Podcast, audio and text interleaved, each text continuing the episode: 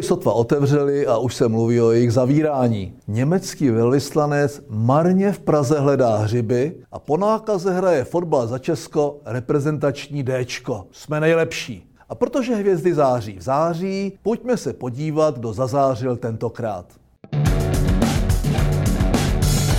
Do roku 1971 byla Čínská republika na Tajvanu oficiálním zástupcem Číny v OSN. Pak se všichni podělali a bolševická pevninská Čína si prosadila změnu. Vnucená teze jedné Číny je jen odrazem obav z čínské síly. Tuzemská akce a reakce je přehřátá.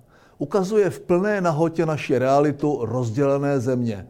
Návštěva Tajvance vystrčila, to obnažila a nastalo peklo. Rudí soudruzi z Pekingu vyhrožují, pročínská pátá kolona Flusa, Falmer chce po vládě oficiální distancování, Jezevec vyleze z nory a vyhlásil nad Vystrčilem hradní fatvu a muž velkého světa, selfiečkově dotační diplomat s rovnou páteří Babiš, kritizoval Milošovu angličtinu.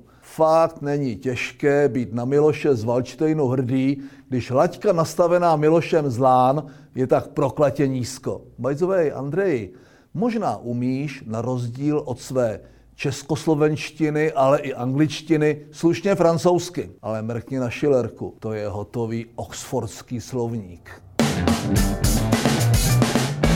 Je potvrzeno, že pro otravu ruského opozičního předáka Alexe Navalného byl užit jed novičok. Po otravě jiného pro Kreml nepohodlného člověka Sergeje Skripala Zeman blábolil něco o tom, že se novičok vyrábí u nás. Teď naštěstí neříká nic. Naši nejlepší taky mlčí. Soudružka Ursula von der Leyen chce znát výníky. Rezolutní německý minister zahraničí Más je zná a naštěstí nemlčí. Kremelská propaganda akci zneužívá ke štvaní proti západu a obvinování. Putin tím vysílá signál a varování. Tady je Krakonošovo. Sovětský svaz se rozpadl a změnil jméno. Metody a cíle ale zůstávají stejné. Car Putin dostane do životí v prezidentském křesle. A Kremlové mu za to dál budou tleskat. Sojus nerušený. Všechny techtle mechtle dostali nadělenou zkrácenou otevíračku. Virus je údajně nejaktivnější na noční šichtě. Nevím, jaká je pracovní doba v úřadech a fasují-li brčka, ale novým ohniskem nákazy je ministerstvo zdravotnictví. Nakažená hlavní hygienička Rážová dostala do karantény zaměstnance ministerstva, včetně Kena Vojtěcha, členy vlády i novináře, kterým ukázala další novou trasovací apku e-rouška. Trasování v praxi. Inženýr Babiš do karantény nemusí. Seděl prý dva metry daleko, mal růžko a budova ministerstva má okna a vysoké stropy. Pán Holt není kmán.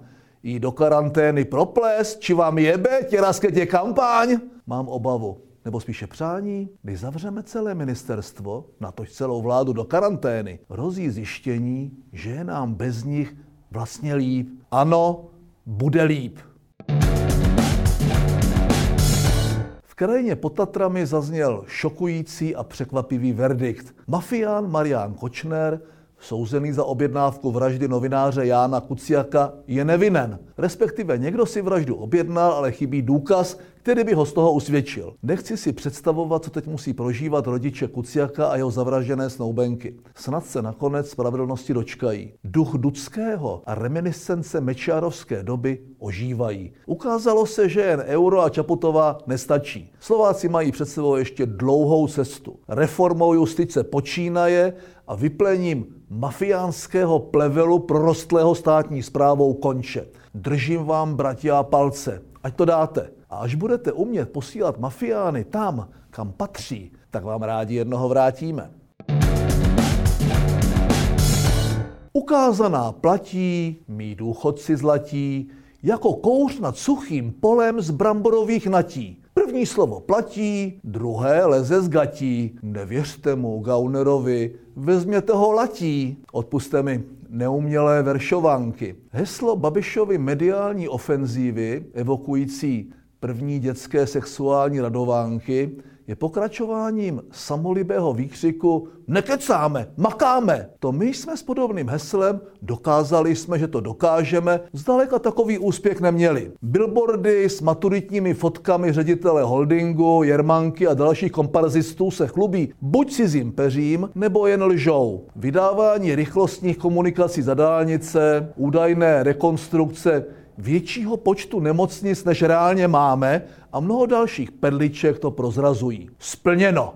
Dělají z lidí blbce a oni si to nechají líbit. Asi si ho zaslouží, nebo ne?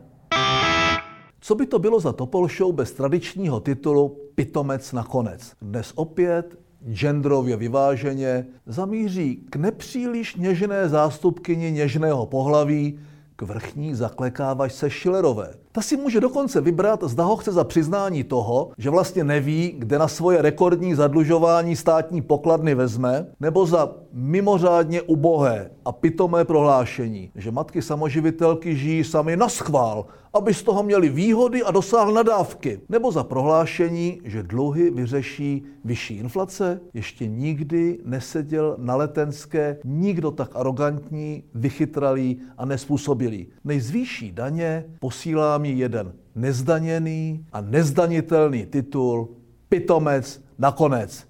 Těším se příště.